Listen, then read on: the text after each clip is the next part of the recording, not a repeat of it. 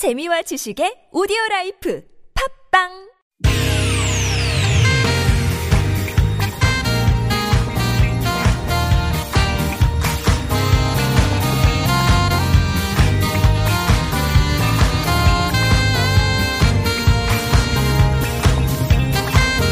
이유가 뭐지? 도대체 뭐 때문에? 세상만사 궁금한 이야기들을 꼼꼼하게 들여다봅니다. 최진봉의 왜?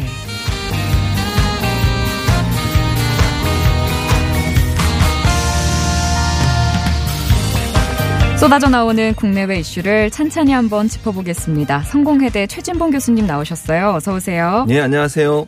교수님. 예.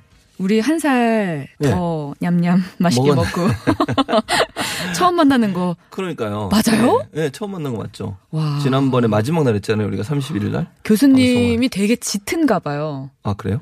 저는 맨날 만나는 느낌이에요. 아? 예, 처음 만났다니까 어, 오늘 진짜 처음이었나 이러면서 달력을 한번 음. 더 보게 됩니다. 예. 아니 근데 요즘에요. 예.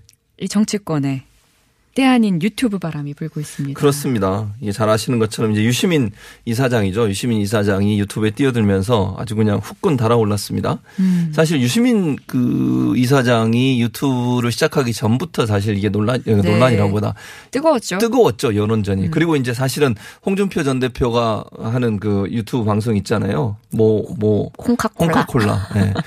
코카콜라에서 별로 안 좋아하는 것 같은데 어쨌든 홍카콜라 방송이 네.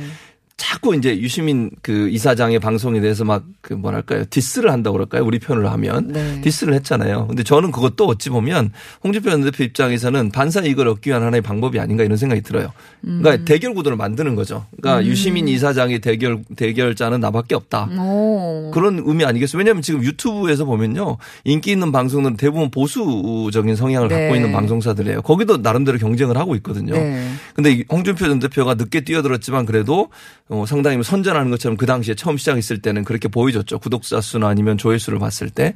물론 그 내용 자체가 뭐 좋다 나쁘다 이건 제가 논의하지 않겠습니다. 시기적으로도 좀 그랬었죠. 가까웠고요. 네. 네. 근데 이제 유시민 이사장이 나오니까 그걸 계속 건드리면 본인도 이제 같이 검색도 되고 또 와서 보지 않겠어요, 사람들이. 네. 그런 어떤 의도도 있지 않나 하는 생각도 듭니다.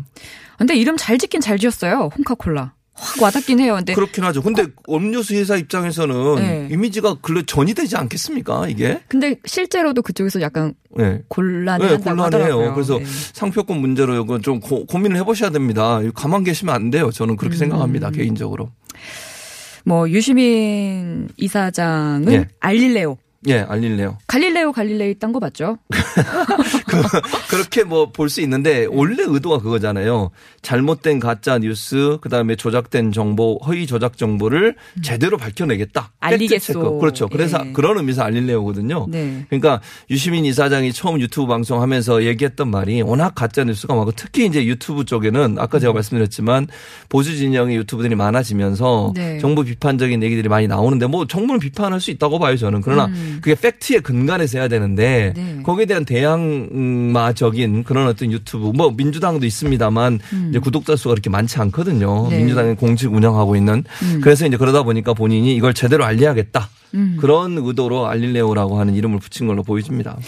유시민 이사장 그리고 홍준표 전 대표 외에도 네. 많은 정치인들이 지금 유튜브 정치, 예. 랜선 정치를 그렇죠. 하고 랜선 있잖아요. 정치 하고 어, 있죠. 어 떤 분들이 계시죠? 주로 이제 아까 뭐그 언급했던 이제 홍준표 네. 전 대표가 있고요. 그리고 잘 아시는 것처럼 이제 그 박용진 3법 기억나시죠? 네. 박용진 3법에 나오고 있는 박용진 의원 또 음. 하고 있고 그다음에 어또 이제 그 이현주 의원이라고 보수 쪽에서. 네, 약간 좀 그분 진본지 보수인지 잘 모르겠어요. 아. 왔다 갔다 하시니까. 어쨌든 근데 이제 본인은 뭐 그 뭐 어쨌든 그분도 하십니다. 이현주 네. 이현주 의원도 하고 계시고 그 다음에 뭐 의원은 아니지만 고성국 씨도 하고 있고요. 그리고 뭐, 뭐 정규제 TV라고 뭐 음. 박근혜 전 대통령이 뭐 마지막 탄핵되기 전에 출연했던 방송 있죠. 이런 방송들도 있고. 그래서 대체적으로 보면 이제 보수 진영에 있는 분들이 좀 많이 나오고 뭐 국회의원들을 많이 하는데 실제적으로 그러면 이렇게 높은 그런 그 인지도를 갖고 있는 건 제가 말씀드린 것들이고 뭐 예컨대 그냥 일반 의원들도 많이 해요. 예를 들면 손혜원 의원도 하고 있고요. 음. 그다음에 우, 우, 우상호 의원도 하고 있고요. 네. 근데 이제 아까 말씀드린 분들이 아무래도 좀 우회고 하태경 의원도 하고 있고요. 맞아요. 그래서 많은 분들이 지금 유튜브 방 송을 하고 있는 상황입니다. 정치권에서 이렇게 유튜브를 예. 적극적으로 활용하는 이유는 예. 어떤 게 있을까요? 아무래도 이제 직접적인 소통이 되잖아요. 음. 그리고 이게 그 유튜브 방송은 갖고 있는 특성이 면 일반 방송하고 다르게 심의를 물론 이제 아주 나쁜 얘기 그러니까 허위 사실이라든지 아니면 뭐 명예훼손적인 요소가 있으면 처벌을 받지만 기본적으로 일반 방송이 하는 내용의 심의는 받지 않아요. 유튜브라고 하는 것이 갖고 있는 왜냐하면 지금 법의 사각지대거든요. 그래서 지금 언론학계에서나 언론 쪽에서 방송통신위원회는 통합방송법을 개정하려고 해요. 왜냐하면 이게 방송의 역할을 지금 하고 있거든요. 유튜브 같은 경우도 그냥 지금 SNS로 치부되고 있지만 지금 현재 보시면 아시겠지만 방송 역할까지 하고 있어서 유튜브나 이런 인터넷상에서 방송 매체들도 방송의 영역 안에 집어넣어서 음. 동일한 형태의 규제를 하는 방법들의 논의를 하고 있습니다. 지금 통합방송법 개정 작업을 하고 있는데 네. 아직까지는 유튜브 방송은 방송과 동일한 기, 기준에서 심의를 받지는 않아요. 그다음에 좀 더 자유롭게 얘기할 수 있잖아요. 그리고 라이브 네. 방송이라는 게 있으니까 네. 사실상 어떤 심의나 규정이 있다고 하더라도 음. 라이브에서 그냥 뱉어버리면 네. 사실 그것까지 거릴 수는 없는 거잖아요. 그렇긴 한데 다시 보기로 하면 어떻게 해요? 다- 그러면 심의에서 걸리면 다시 보기는 없어지겠지만 아, 그럼, 그런가요? 일단 라이브에서는 오늘 일단 김혜지 아나운서도 언론학 전공입니다. 저 그렇게 언론학 전공이시죠?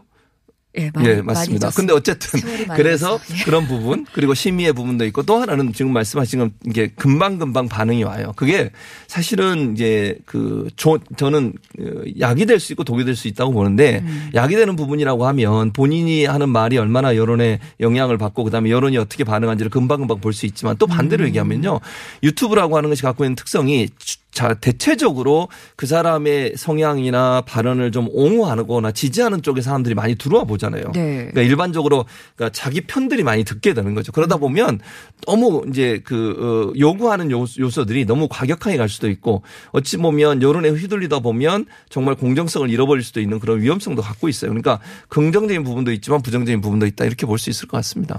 하나 궁금한 거는 예. 사실 그 전 정권에서는 진보 쪽 인사들이 많이 이렇게 인터넷 방송들을 했었잖아요. 했었죠. 그랬었죠. 근데 지금도 이제 야당 쪽 의원들이 많이 하는 형국이잖아요. 네, 그렇게 됐죠. 이런 거는 왜 그런 걸까요? 아무래도 이제 정권이 바뀌면서 사실 예전에 팟캐스트, 그러니까 유튜브 하기 전에 팟캐스트라는 게 있었잖아요. 그러니까 라디오로 음성으로 듣는 팟캐스트 같은 경우에는 진보적 성향이 많았죠. 그때는 진보 정, 진보 정권이 아니었고 보수 정권이었고 네. 그분들이 야당이었잖아요. 음. 그러다 보니까 기성 어떤 언론에 접근할 수 있는 통로가 많이 막혀 있었던 부분이 있어요. 그래서 그러다 보니 결국 그 어떤 하고 싶은 말은 많은데 통로가 없으니까 그 통로를 인터넷이라는 곳에서 찾아서 팟캐스트를 많이 하게 됐던 거죠.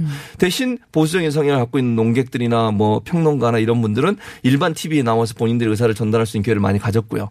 이제 지금 보면 대체적으로 뭐 몇몇 예컨대 가장 그 유명했던 낙검수 같은 경우도 보면 낙검수에서 일 열심히 그런 팟캐스트를 했던 분들이 대부분 이제 제도권 방송으로 넘어오셨잖아요. 네. 그분들이 이제 제도권 방송에서 방송을 하고 계시고 어, 그러다 보니까 아무래도 이제 보수 진영사 분들이 기존에 했던 것을 약간 좀 이제 어, 진보적 진영에 있는 분들한테 좀 어, 팻 바톤을 넘겼다? 이렇게 표현할 수 있을 것 같은데 그러고 나니까 이제 그분들이 하고 싶은 말을 결국 인터넷상에서 하게 되는 그런 상황이 되는 것 같고. 그러면 지금도 예전처럼 실제로 그냥 이렇게 공중 방송에서 예. 방송사들에서 그 야당의 목소리를 좀 제한하는 건 아닌가라는 근데 생각이 그런 들어요. 부분은 아닌 것 같아요. 그러니까 제가 말씀드린 건 진행자의 관점에서 말씀을 드린 거고요. 음. 진행자들은 대체적으로 약간 그런 부분은 있어요. 근데 문제는 이제 진행자는 중립적으로 진행을 해야 되는 거잖아요. 그리고 패널들은 구성을 할 때 여야를 균형을 잘 맞춰야 한다고 저는 생각을 해요.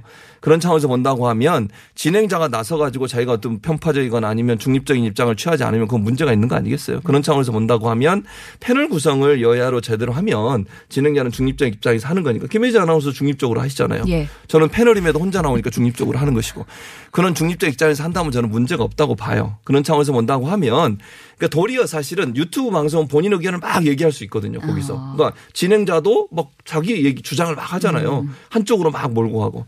근데 이제 방송에서 그렇게 못 하거든요. 그러면 음. 심의에 걸리기도 하고 심의 규정에도 보면 어, 방송이 공정하지 않으면 어, 심의를 받게 돼 있어요. 규제를 네. 받게 돼 있고 그런 차원에서 보면 여기 뭐 진행자로 예를 들면 진보적 성향 분들이 좀 들어왔다 하더라도 음. 그분들이 진행하는 과정에서 편파적으로 진행할 가능성은 좀 낮다고 보기 때문에 그거는 이제 균형을 맞추는 건 패널들은 얼마나 균형을 잘 맞추느냐가 중요하다는 생각이 듭니다. 그러니까 사실상 지금 뭐 팩트 체크가 안 되고 있는 부분들을 유튜브 방송에서 많이 발설하는 거 그걸 자유롭게 하기 위해서 많이들 이제 뭐 유튜브를 가는 거죠. 활용한다라고 네, 그렇죠. 말씀을 하시는 네. 거군요. 자 라디오 와이파이 월요일 순서 최진봉의 왜 성공회대 최진봉 교수님과 함께 정치권에서 불고 있는 유튜브 바람에 대해서 이야기를 나누고 있습니다. 노래 한 곡 듣고 갈 텐데요. 예. 아, 오늘은 내가 또, 하, 참, 바- 제가 잠깐 제목을 얘기할 뻔 했는데, 역시 이제 선곡의 달인, 네. 마왕, 이렇게 우리가 별명을 붙이지 않습니까? 우리 PD. 남자입니다, 참고로. 트윈이 네. 오늘 좋아하시는 것 같습니다. 그곳에서는 내가 제일 잘, 잘 나가. 나가. 예, 예. 유튜브 속에서는 내가 제일 잘 나가. 주제와 딱 맞아요. 21 내가 제일 잘 나가.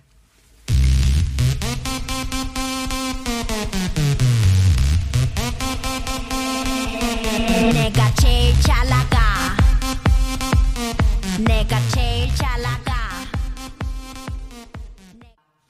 라디오 와이파이 월요일 순서 최진봉의 왜 성공에 대해 최진봉 교수님과 함께 정치권에 불고 있는 유튜브 열풍에 대해서 이야기 나누고 있고요. 방금 들으신 곡은 21의 내가 제일 잘 나가였습니다. 예. 자, 저희가 그 예. 정치인이나 정치계 인플루언서들 다양한 유튜브 채널 개설하고 활동하고 있다 얘기했는데 예. 뭐 대결 구도라고 하면 대결 구도가 될 수도 있잖아요. 그렇게 만들어가는 형국이고 그렇죠. 맞아요. 그 현재 스코어는 어떻게 됩니까? 스코어를 어떻게 보느냐에 따라 다른데 구독 구독자 수를 한번 얘기를 해볼게요. 네. 오늘 오후 1시 기준입니다. 이게 지금 시간이 많이 지났습니다만 제가 시간이 없어서 1시 기준으로만 통계를 뽑아왔습니다. 네. 지금 이건 좀 바뀔 수 있는데 지금 1시 기준으로 보면요. 네. 구독자 수가 유시민 지금 이사장 같은 50만 명이에요. 1등이고요. 정치인 중에서입니다. 50만 명. 네, 정치인 유튜버의 구독자 수로만 보면 오늘 오후 1시 기준으로 유시민 이사장이 50만 명, 음. 홍준표 전 대표가 22만 명. 뭐두 배가 넘죠. 네. 그리고 김, 김문수, 김문수 전 지사가 15만 명. 그다음 이현주 의원이 7만 1000명이고요. 박용진 의원이 5만 3천 명.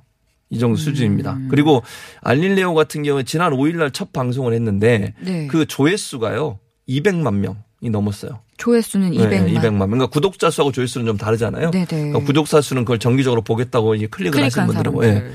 그래서 전체적으로 지금 현재 정치인 중에서는 가장 이제 유시민 이사장이 높은 걸로 그렇게 알려지고 있습니다. 확실히 그 파급력이 있기는 하겠어요. 3일째인데 예. 조회수가 200만에 그러니까요. 구독자가 50만 엄청나게 명이라고 하면 거죠.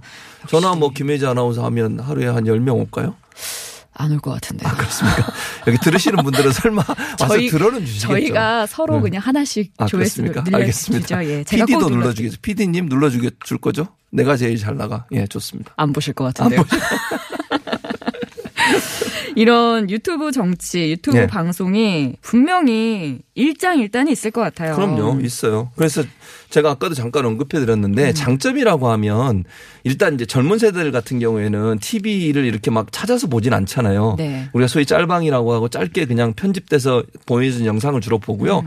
아니면 SNS 통해서 추천받은 영상들을 주로 봐요. 친구들이 올려놓거나 이런 재밌는 영상들. 네. 그러니까 뭔가 좀 자극적이고 재밌고 흥미롭고 음. 이런 요소들이 들어있어야 되는데 유튜브가 그런 거 하기에 가장 적합한 매체예요. 그러니까 일반 방송에서는 그렇게 하기 힘들잖아요. 너무 네. 정치인들이 막 희화화될 수도 있고 음. 그런 부분이 있기 때문에 또 방송이 갖고 있는 어떤 특정한 규제 뭐 규정이 있기 때문에 그걸 벗어나서 너무 막 나, 나가는 정도까지 할 수 없는데 유튜브는 충분히 그걸 발휘할 수 있거든요. 예를 들면 김문수 전 지사 같은 경우에 보시면요 막 운동해요 혼자 철봉하고 그뭐 그걸 왜 보는지 제가 잘 저는 잘 모르겠는데 보시는 분 재밌나 봐요 그게. 너무 재밌어요. 그리고 막 넥타이 이게 뭐야 와이셔츠 속에 집어넣고 철봉 돌고 어디 가서 막그 아주, 아주머니 아저씨들이 막 공원 올라가서 하시는 운동기구 있잖아요. 이거 막 하시거든요. 근데 그런 것도 보거든요. 그러니까 이게 재미라는 요소점에서는 사람들의 관심을 끌 수 있어요. 특히 젊은 세대들한테. 근데 문제는 뭐냐면 이제 이게 문제가 되면 정치가 희화화되고 그러다 보면 좀 더 자극적인 걸 요구할 수 있어요. 유튜브가 갖고 있는 특성이 뭐냐면 즉각 즉각 반응이 오는데 그 반응이 뭐냐면 막 같이 에스켈레이시 되는 거예요. 네. 그러니까 이게 뭐랄까요? 이 중간 정도에서 어느 정도 멈추지를 못해요. 음. 그러면 계속 요구하는 것들 을 하다 보면 원래 생각했던 것보다 훨씬 더 나, 나가서 나가는 경우들이 있거든요. 자극적으로. 네, 자극적으로. 그리고 경쟁이 되잖아요. 이건 실시간으로 바로바로 떠요. 네. 음. 그럼 방송하는 사람 입장에서 막 속이 타잖아요. 그럼 뭔가 더 많은 구독자를 끌어들이기 위해서 뭔가 뭐 충격적인 말이라든지 아니면 막 실언 같은 거 할 수 있고 이러다 보면 문제는 이게 이제는 남아가지고 계속 이제 그 정치적으로 부담이 될 수도 있어요. 나중에 뭐 선거 때가 되든 이랬을 때 그런 발언한 게 유튜브에서 다 나오잖아요. 사람들이 찾아가지고 공격할 수도 있고. 그래서 이게 어느 정도 절제를 할 수 있는 선이 있어야 되는데 유튜브가 갖고 있는 특성상 그 선을 넘어설 가능성이 있다. 그리고 경쟁이 심하다 보니까 좀 더 자극적이고 좀 더 뭐랄까 좀 센세이셔널한 이런 어떤 그런 얘기를 하다 보면 그게 도리어 본인의 발목을 잡을 수도 있는 위험성도 있다고 보여집니다. 이게 사실 구독자나 뭐 재생수를 늘리기 위해서는 예. 규칙적으로 자주자주 많이 많이 해야 되거든요. 예. 이게 하다 보면 사실 정치를 하셔야 되는데 너무 또 방송에만 골몰하시는 건 아닐지 예. 걱정이 됩니다. 그러니까요. 그리고 이게 그 유시민 이사장의 경우는 이 방송을 하면서 한 번 또 이슈가 됐던 게 예. 정계 복귀의 의지가 없다라고 했는데 그랬죠. 그 코너에 고칠래요? 예. 에서. 예. 본인의 의사를 고치지 않을까 하면서 정계에 복귀하지 않을까 라는 뭐, 얘기가 있었어요. 예, 저는 그렇게 생각해요. 자, 유시민 그러면 이사장이 100%안 나가냐? 저는 그렇게는 말을 못 하겠어요. 음. 그러나 저는 지금 현재 상황으로는 99% 지금 현재 상황이라고 제가 말씀 전 단서를 달았습니다. 유시민 이사장이 이 정도까지 얘기하는 걸 보면 또 이렇게 얘기했으면 본인이 이걸 바꾸려면 명분이 있어야 돼요. 네.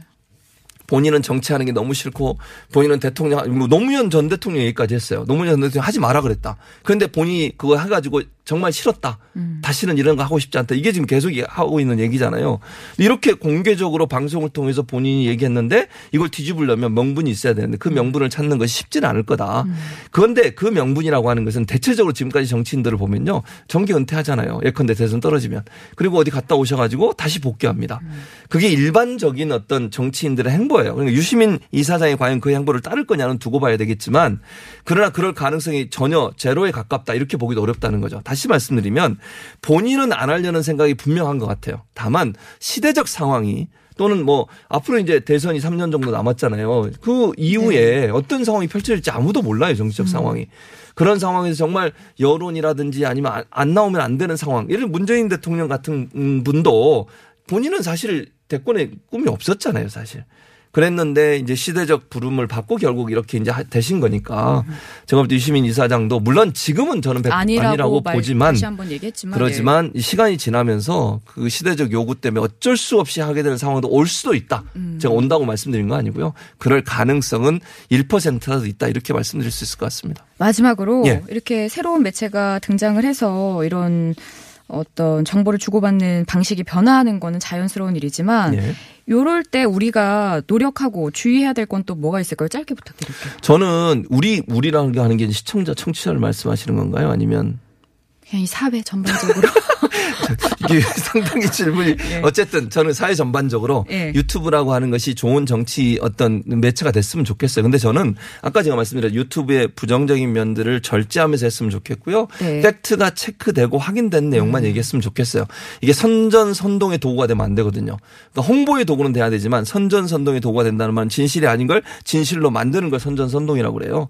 그런 도구로 사용되지 않았으면 좋겠고 우리 국민들도 그걸 잘 판단하셔 서 보셔야 돼요. 아무나 가서 막 눌러주고 이러시면 네. 자기가 잘하는 줄 알아요. 맞습니다. 근데 오해되지 않도록 해줬으면 좋겠습니다. 네 오늘 말씀 고맙습니다. 지금까지 최진봉 교수였습니다. 고맙습니다. 예, 감사합니다.